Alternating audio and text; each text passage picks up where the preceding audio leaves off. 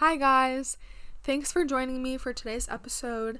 And I know it doesn't sound like a very fun thing to talk about based off of the title of today's episode. And honestly, it will probably be kind of a heavier topic that we're going to talk about. So just prepare yourselves and just know that that's like a little disclaimer for this episode. But I also truly believe that God is going to teach you something today and He wants to teach you something today.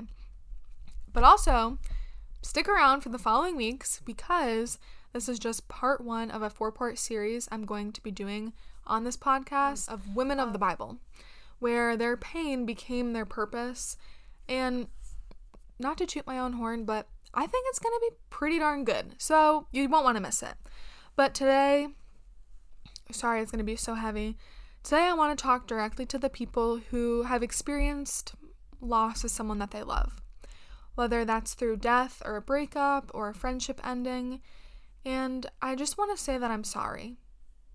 I know it's hard, and it's okay to have some days where you just don't fully know if you're going to be able to make it through. I've been there, and just know that God sees you in your grief, and He wants to take that grief and use it for your purpose. But I also know that some of you might not know God, and I want to respect that.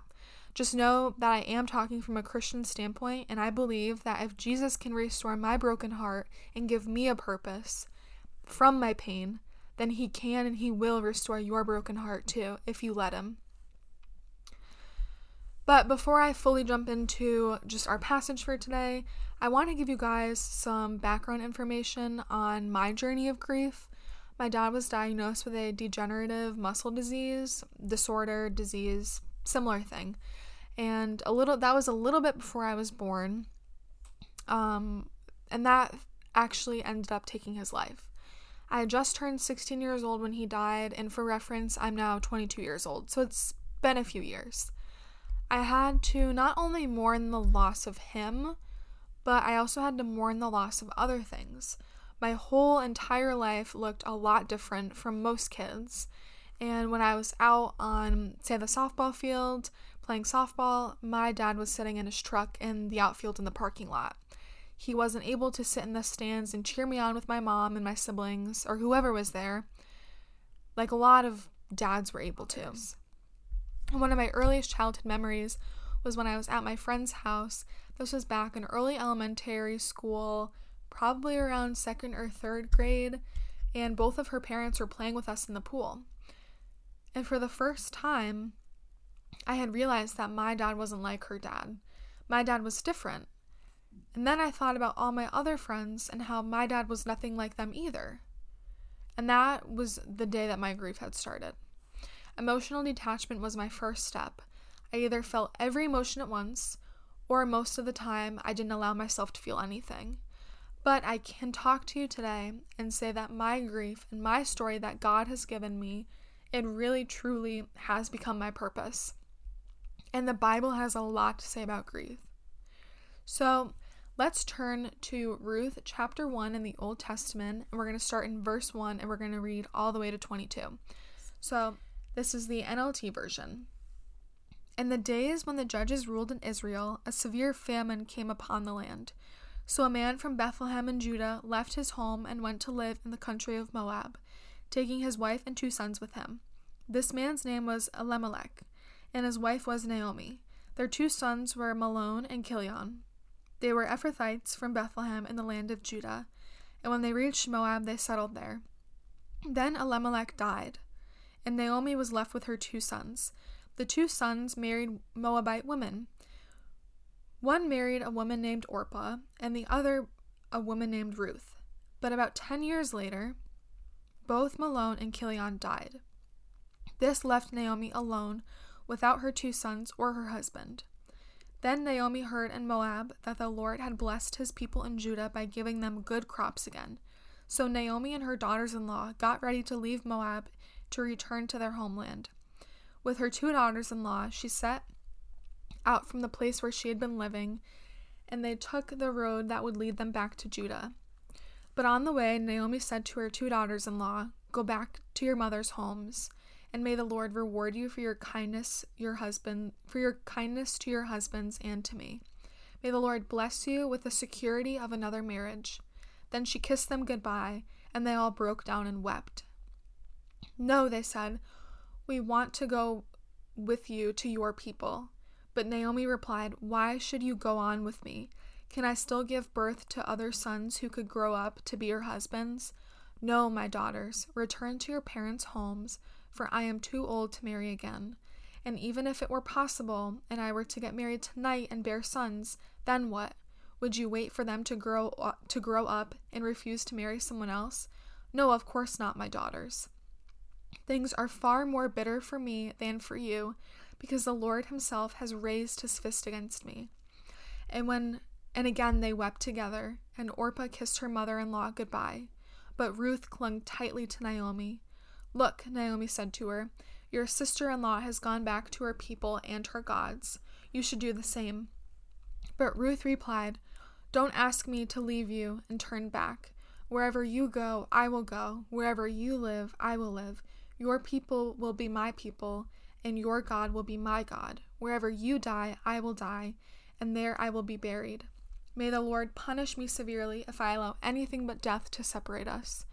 When Naomi saw that Ruth was re- determined to go with her, she said nothing more. So the two of them continued their journey. When they came to Bethlehem, the entire town was excited by their arrival. Is it really Naomi? the woman asked. Don't call me Naomi, she responded. Instead, call me Mara, for the Almighty has made my life for the Almighty has made life very bitter for me. I went away full, but the Lord has brought me home empty. Why call me Naomi when the Lord has caused me to suffer and the Almighty has sent such tragedy upon me? So Naomi returned from Moab, accompanied by her daughter in law Ruth, the young Moabite woman. They arrived in Bethlehem in late spring at the beginning of the barley harvest. So I know that passage was super long, but there was just so much wisdom that was just poured out onto those pages. So here we have Naomi and Ruth. Ruth is her daughter-in-law, and within the first few verses we see that Naomi Naomi's husband and her two sons die. So literally her entire immediate family is dead. I don't know about you guys, but I cannot imagine the pain of losing three people within a 10 year time frame. It was hard enough losing one just a few years ago. But what I also find interesting is that scripture doesn't say specifically how they all died. And if you're listening to this and you've never experienced grief by the death of someone, I want to talk kind of directly to you guys and just say that sometimes you don't need to know all the details and it's important to respect the grieving family or the grieving person or whoever it is. Just respect their boundaries, and if they don't want to share what specifically happened, then please don't pressure them into sharing because, for lack of a better analogy, you don't need to know all of the behind the scenes of what happened, and it's just not really your place to kind of probe and ask questions like that. So, yeah, just wanted to put that out there. I'll get off my high horse now. So, not only was Naomi grieving, she also told her two daughters in law to go. I don't think she actually wanted them to go, though, especially in a time like this where Naomi, Naomi needed community desperately. And researchers and counselors, grief counselors, therapists, people like that, they've come out and said that the first week after someone dies, it's not usually the hardest week for the family or the person or whoever. It's usually about three months later where the grieving process is actually the hardest because at that point people have pretty much stopped asking and stopped stopping by to see how you're doing and stop checking up on you because at that point people kind of expect you to go back to quote unquote normal and not to have just gotten over it but they expect you expect that you have gotten over it to a certain extent and the grief that Naomi was feeling was probably earth shattering, but she probably didn't want to burden anyone, which is probably why she told her daughters to go, or daughters in law to go. But even though Naomi couldn't see how the rest of her story was going to unfold, Jesus, the Messiah, was going to be born through her family line by Ruth, who was Naomi's daughter in law. Ruth's eventual husband, which we will get to that, was actually part of Naomi's lineage because of her husband. And not to spoil the ending of the book of Ruth, but eventually Ruth marries this man named Boaz. Their love story is adorable and pure and just sweet. But that's not the topic of today's episode. I can do one on relationships another day. This is not the time though. So, anyways, that was all random, and maybe that didn't make any sense. But the point I'm trying to make, the the point I'm trying to make, is that grief sucks, absolutely. But at the same time, the Lord knew that the death of Naomi's husband and her sons was going to lead to the literal Messiah, Jesus being born into the world. And also, I've heard time and time again about funerals, memorial services, and just places where there's death, but life has been brought to people. Because I've heard just about how services and funerals have preached the gospel and they've invited people to accept Jesus into their hearts. And that's just so amazing to me, thinking about a place that's focused on death, but instead it's brought life, spiritual life, and awakening and adoption into the family of God. That to me is just so beautiful. And that's probably what God would love to see happen more more often in today's society. But I want to point out in verse 13, Naomi says, Would you wait for them to grow up and refuse to marry someone else? No, of course not, my daughters. Things are far more bitter for me than for you, because the Lord Himself has raised His fist against me. And I think a lot of people go through a similar thought when their loved one dies. I know I thought something similar to Naomi when my dad died. I allowed myself to believe a lot of lies about God, and instead of turning to God, I ran from God. And even when one of Naomi's daughter-in-law, daughter-in-laws, Orpah decided to leave, Ruth stayed with her. In verse 14, it says that Ruth clung tightly to Naomi, and then in verse 16, Naomi tells after Naomi tells her to go, and she says, "Don't ask me to leave you and turn back. Wherever you go, I will go. Wherever you live, I will live. Your people will be my people, and your God will be my God." She even goes as far as saying in verse 17, "May the Lord punish me severely." This is again Ruth talking. If I allow anything but death to separate us. Ruth, I think you guys can tell, Ruth deeply loved her mother in law, and that type of love isn't easy. It takes sacrifice and it takes hard work. And even in 1 Timothy 5 3, I think Ruth is doing such a beautiful example of this verse. It says, Give proper recognition to those widows who are really in need. Ruth is just clinging to her mother in law, where she could have just easily been like, All right, love you, thanks for your son, bye. But instead, she decides to stay with Naomi to the point where she says that, May the Lord punish me severely if I allow anything but death to separate us. And I can't think, I can't help but think about how the the love that Ruth has showed to Naomi is the same type of love, if not the same, very similar to what Jesus shows us when we're so heartbroken and devastated. He stays with us. He clings to us even when we don't cling to him. Ruth and Naomi continued to travel towards Bethlehem, where and when they got there, people were probably whispering, and I'm sure it was like the hot news of the town. It was probably on like the local like breaking news, news alert type of thing. But news was spreading about her experience with losing her family, and when people started asking questions, which again, it's not important to ask the questions if the family doesn't want to talk about it, but when people started asking questions if it was really Naomi and if it was really her and she was all alone and all just everything that she was feeling was probably just bubbling up in her. And I think something in her kind of broke because she says in verse 20, Don't call me Naomi, but instead call me Mara. And Mara means bitter in translations, it means bitter.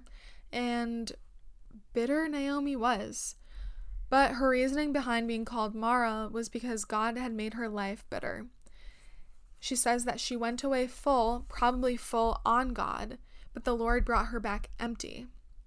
She even gets to the point where she says that God has caused her to suffer, or as some versions read, testified against me, and that God has sent tragedy to her. Wow. Talk about anger towards God. And anger is one of those stages of grief as we've probably all learned in health class. sometime between middle school and high school. And honestly, major props to her, Naomi, for even being able to express any emotion at all at this point because I know, as I just shared earlier, I would either express every emotion at once or no emotion at all. But praise God that she still had Ruth despite her tragedy. And Ruth showed her the importance of community and she showed her redemptive love. And sometimes we have to be completely broken before we can be mended.